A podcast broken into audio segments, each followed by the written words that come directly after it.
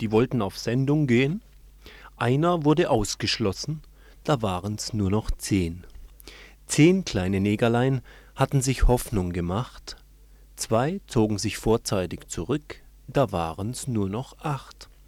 Acht kleine Negerlein, die sind jetzt übrig geblieben, einer ist offenbar pleite gegangen, da sind's wohl nur noch sieben. Sieben kleine Negerlein, da sind noch vier dabei, die wollen nur ein bisschen senden, so richtig wollen nur drei. Drei kleine Negerlein wollen senden, aber auweih, es gibt im Raume Freiburg Frequenzen nur für zwei. So könnte man in etwa die Entwicklung des Kampfes um die Freiburger Hörfunkfrequenzen umschreiben. Nur handelt es sich bei den Bewerbern um höchst unterschiedliche und ungleiche Negerlein, unter denen sich in Wirklichkeit auch ausgewachsene Schwarze befinden. Aber fangen wir doch ganz vorne an. Laut äh, Landesmediengesetz von Baden-Württemberg ist die sogenannte Landesanstalt für Kommunikation zuständig für die Verteilung der in Baden-Württemberg zur Verfügung stehenden freien Hörfunk und Fernsehfrequenzen. Der Direktor dieser Landesanstalt für Kommunikation heißt Christian Jurig und war früher Medienreferent der Landesregierung und Sprachrohr des Ministerpräsidenten Späth. Dieser treue Diener seines Herrn bereitet die Entscheidungen der Landesanstalt für Kommunikation vor Getroffen werden diese dann vom fünfköpfigen Vorstand, dessen drei CDU und zwei SPD-Vertreter vom Landtag gewählt wurden. Soweit, so schlecht. Diese Landesanstalt für Kommunikation hat nun im letzten Sommer die vorhandenen Frequenzen öffentlich ausgeschrieben und die Bewerber um Angebote gebeten Dabei hat sie sich in Freiburg gleich den ersten Willkürakt erlaubt, indem sie eine der beiden Frequenzen, nämlich 100,7 MHz, zur Lokal -, die andere (102,3 MHz) zur Regionalfrequenz erklärte, und das, obwohl beide mit derselben Leistung (nämlich einem Kilowatt) vom selben Standort am Kaiserstuhl aus belegt werden sollen. Dadurch wurde zwar eine Erhöhung der Gebühreneinnahmen erzielt, für die Regionalfrequenz muss nämlich die doppelte Gebühr (8.000 statt 4.000 DM) bezahlt werden, aber das eigentliche Ziel, eine frühzeitige Trennung der verschiedenen Frequenzbewerber, wurde verfehlt. Sechs der elf Bewerber meldeten sich für beide Frequenzen an. Nun schritt die Landesanstalt für Kommunikation im Dezember zur Arbeit Sie teilte allen Frequenzbewerbern die Namen der Mitbewerber mit und forderte sie auf, sich freiwillig über eine Aufteilung der Sendezeiten zu einigen. Die Krux dabei: Die Landesanstalt für Kommunikation hatte noch gar nicht entschieden, ob die Bewerber die sogenannten Zulassungsvoraussetzungen erfüllten, in denen festgehalten ist, welche Bewerber gar nicht zugelassen werden dürfen. Es konnte also passieren dass ein Teil der Bewerber eine Kooperation vereinbarte, um hinterher zu erfahren, dass gar nicht alle Kooperationspartner zugelassen werden können. Und so kam es denn auch. Drei Tage vor dem Ende der Einigungsfrist, also Anfang dieser Woche, gab die Landesanstalt für Kommunikation bekannt dass sie den Badischen Sparkassenverband von der Bewerbung ausgeschlossen hat, weil laut Gesetz Vereinigungen, an denen Gebietskörperschaften beteiligt sind, nicht zugelassen werden dürfen. Das heißt aber jetzt noch nicht, dass inzwischen alle anderen zulassungsfähig sind aus Sicht der Landesanstalt. Nach wie vor hat die Landesanstalt für Kommunikation nämlich zum Beispiel nicht entschieden ob die Radio Dreieckland Betriebsgesellschaft eine Lizenz bekommen kann, weil, so Christian Jurig, es fraglich sei, ob Radio Dreieckland das Programm entsprechend der Zulassung und unter Beachtung der gesetzlichen Vorschriften veranstalten wird. Ob sich die Landesanstalt trauen wird, Radio Dreieckland mit einer so fadenscheinigen und willkürlichen Begründung auszuschließen, ist im Moment schwer einzuschätzen. Zumindest ein Ziel hat die Landesanstalt für Kommunikation aber bisher erreicht. Durch die langen Bearbeitungs und Entscheidungszeiten verringert sich die Zahl der Bewerber. In Freiburg sprangen demnach zwei Anbieter, ein Herr Engmann aus Bad Kissingen, der bereits in den Kabelpilotprojekten Ludwigshafen und München mitmischte, und die Medi Media, die anscheinend auf Medizinvideos und Gesundheitsratgeber spezialisiert ist und wohl eine Abart der ärztlichen Bauherrenmodelle darstellt, die sprangen vorzeitig ab. Ein weiterer Bewerber, der Konzertveranstalter Bohn, ist im Moment nicht auffindbar und soll angeblich pleite sein. Wenn das stimmt, kämpfen jetzt noch ganze zwei kommerzielle und fünf nicht kommerzielle Bewerber um die Freiburger Frequenzen die kommerziellen sind einerseits die Badische Zeitung, das Monopolblatt der Region und Radio Freiburg FR1. Das ist ein Teil der Stadtradioredakteure und einige mittelständische Unternehmen mit ein paar potenziellen Sponsoren aus dem Bankenbereich. Beide wollen ein Vollprogramm veranstalten, das heißt eine Frequenz für sich allein, wobei man darüber streiten kann, was die schlimmeren Aussichten sind ein BZ-Lokalteil im Äther oder ein verlängertes Klatsch und Tratsch-Programm nach Art des Stadtradios mit den Hauptnachrichtenlieferanten Polizei, Stadtverwaltung und Caritas. Am schlimmsten wären sicherlich beide auf einmal. Die nicht kommerziellen Bewerber sind die Radio Dreieckland Betriebsgesellschaft, eine GmbH aus dem Freundeskreis und der zukünftigen Redaktion von Radio Dreieckland und vier christliche Gruppen die Radio Dreieckland GmbH will natürlich auch eine ganze Frequenz, die Christen hingegen wollen jeweils nur ein paar Minuten bis maximal vier Stunden pro Woche.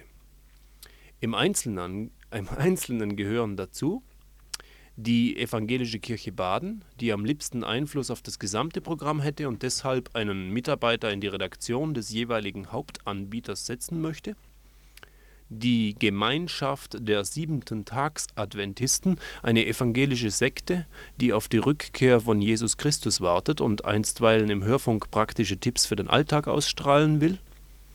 Die Internationale Christliche Rundfunkgemeinschaft mit Sitz in Ingolstadt, eine erzreaktionäre katholische Vereinigung, die in Bayern bereits mit, mitsendet und dafür von dortigen CSU-Politikern mit mehreren tausend Mark Staatsgeldern gesponsert wurde und schließlich ein Zusammenschluss dubioser Freiburger Sekten unter Federführung der Christusgemeinde Freiburg, die bereits ein Media-Vision-Studio ihr eigen nennt und ihre Botschaft jetzt endlich im Äther verbreiten will. Dass unter solchen Voraussetzungen die gewünschte freiwillige Einigung nicht möglich war, liegt auf der Hand. Dabei sind gar nicht so sehr die Christen das Problem, denn mit denen müssen alle, auch wenn sie nicht zugelassen werden, als Anbieter im jeweiligen offenen Kanal rechnen, sondern es war die schlichte Tatsache, dass die BZ, FR1 und Radio Dreieckland, das Konzertbüro Bonn lassen wir jetzt einmal weg, jeweils eine Frequenz für sich wollen Daran würde sich übrigens auch nichts ändern, wenn die Radio Dreieckland Betriebsgesellschaft kompromissbereit wäre und sich zum Beispiel mit sechs bis acht Stunden täglicher Sendezeit zufrieden gäbe. Denn weder Badische Zeitung noch FR1 wollen einen potenziellen Störfaktor in ihrem stromlinienförmigen Kommerzprogramm. Badische Zeitung und FR1 wiederum können nicht miteinander, weil die zuständigen Herren beim Monopolblatt die Möchtegern-Profis vom Stadtradio für Traumtänzer ohne die nötige Finanzkraft halten. Bei der BZ geht man nämlich davon aus, dass die Lokalsender erstmal fünf Jahre lang Verluste einfahren, ehe der ganze Spaß seinen Zweck erfüllt, nämlich Profite zu bringen. So landete also der Freiburger Frequenzball nach der ersten Einigungsrunde wieder in Stuttgart bei der Landesanstalt für Kommunikation, und die hat's jetzt gar nicht so einfach Zunächst einmal muss sie endlich entscheiden, ob sie ihren politischen Neigungen nachgibt und die Radio Dreieckland GmbH einfach ausschließt. Das würde, hoffentlich, den inneren Frieden in Freiburg nicht unbedingt verbessern und führte außerdem zu juristischen Auseinandersetzungen, weil sich die Hörer und Hörerinnen von Radio Dreieckland und Sie sind im Grunde ja die Antragsteller wohl kaum als notorische Rechtsbrecher einstufen lassen auch wenn sie nicht alle Gesetze, die sich gegen ihre Grundrechte richten, für heilig halten. Ein Ausschluss von Radio Dreieckland und die Verteilung der Frequenzen an Badische Zeitung und FR1 wäre zudem aber gar nicht unbedingt im Sinne der Späthschen Politik. Von Meinungsvielfalt könnte dann sowieso keine Rede mehr sein, aber vor allem wären auch die Zukunftsaussichten der medienpolitischen Wunderkinder auf dem Hörfunkmarkt gar nicht so rosig. Dann gibt's nämlich in Freiburg drei Kommerzsender, die sich gegenseitig die Werbung wegschnappen. Denn ein dritter Sender, den die großen Medienkonzerne schon so gut wie in der Tasche haben, strahlt vom Blauen aus auch nach Freiburg. Dass unter solchen Voraussetzungen der Sender mit der geringsten wirtschaftlichen Potenz, also die Leute von FR1, den kürzeren zieht, liegt auf der Hand. Es bringt wenig, hier weitere Spekulationen anzustellen, was wäre, wenn. Zu erwarten ist, dass die Landesanstalt für Kommunikation einen weiteren Einigungsversuch unternimmt und dabei selbst Vorschläge präsentiert Hilft das auch nichts, muss sie laut Landesmediengesetz eine Entscheidung treffen, bei der in erster Linie die Wahrung der Meinungsvielfalt in der Region zu berücksichtigen ist.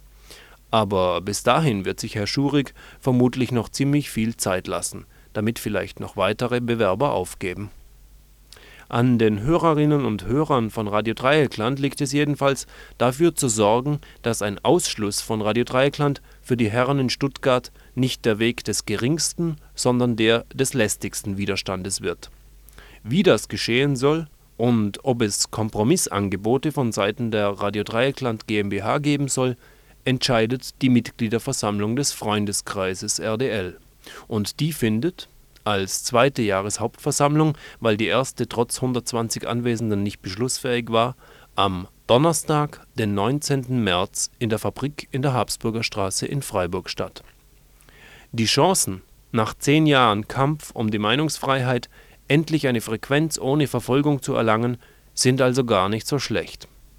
Voraussetzung ist, dass dieser Kampf jetzt nicht aufgegeben wird, und das wollen wir ja nicht hoffen. Zum Schluss noch eine Information, die zeigt, dass die scheinbare Ruhe rund um den derzeitigen Sendebetrieb von Radio Dreieckland von Seiten der Polizei und Staatsanwaltschaft eben nur eine scheinbare Ruhe ist. Die sitzen nämlich zumindest nach wie vor täglich vor dem Radio oder jedes Wochenende vor den Radiogeräten, horchen sich alles an, was da kommt und sitzen nach wie vor auf der Lauer. Im Übrigen haben ja insbesondere der Kriminalhauptkommissar Lange und der Herr Staatsanwalt äh, allen Grund äh, verärgert zu sein, nachdem ihre Prozessstrategien bei den ersten drei Prozessen dermaßen in die Hosen gingen, wo sie ja versucht haben, Unterstützer von Radio Dreieckland zu Mittätern oder sogar zu Haupttätern zu erklären. Äh, jetzt aber haben sie sich nochmal was Neues ausgedacht und zwar hat Karl-Heinz Krieger, der ja bereits äh, im September mal verurteilt wurde zu äh, 50 Tagessätzen wegen angeblichen Sprechens in ein Mikrofon hat Karl-Heinz Krieger von der Staatsanwaltschaft bzw. vom Amtsgericht einen Strafbefehl erhalten und zwar über 1000 Mark. Der Grund, er habe das SEK, das Sondereinsatzkommando Baden-Württemberg, beleidigt indem er sie in einer Sendung von Radio Dreieckland als Prügelbande bezeichnete, die schon in Freiburg schon einige blutige Köpfe und Arm- und Fußbrüche produziert habe. Nun wissen nicht nur die Hörer von Radio Dreieckland, dass Wort für Wort an dieser Aussage stimmt und dass sich notfalls sogar ein Wahrheitsbeweis dafür bringen ließe, dass es sich beim Sondereinsatzkommando um eine üble Prügelbande handelt. Aber wie dem auch sei, der Strafbefehl zeigt vor allem, dass der Herr Lange noch eine persönliche Rechnung offen hat und offensichtlich immer noch auf Rache sind. Wie sich Karl-Heinz Krieger gegen diesen frechen Strafbefehl wehren wird, ist derzeit noch nicht bekannt. Näheres wird er wahrscheinlich auf der Jahreshauptversammlung des Freundeskreises erzählen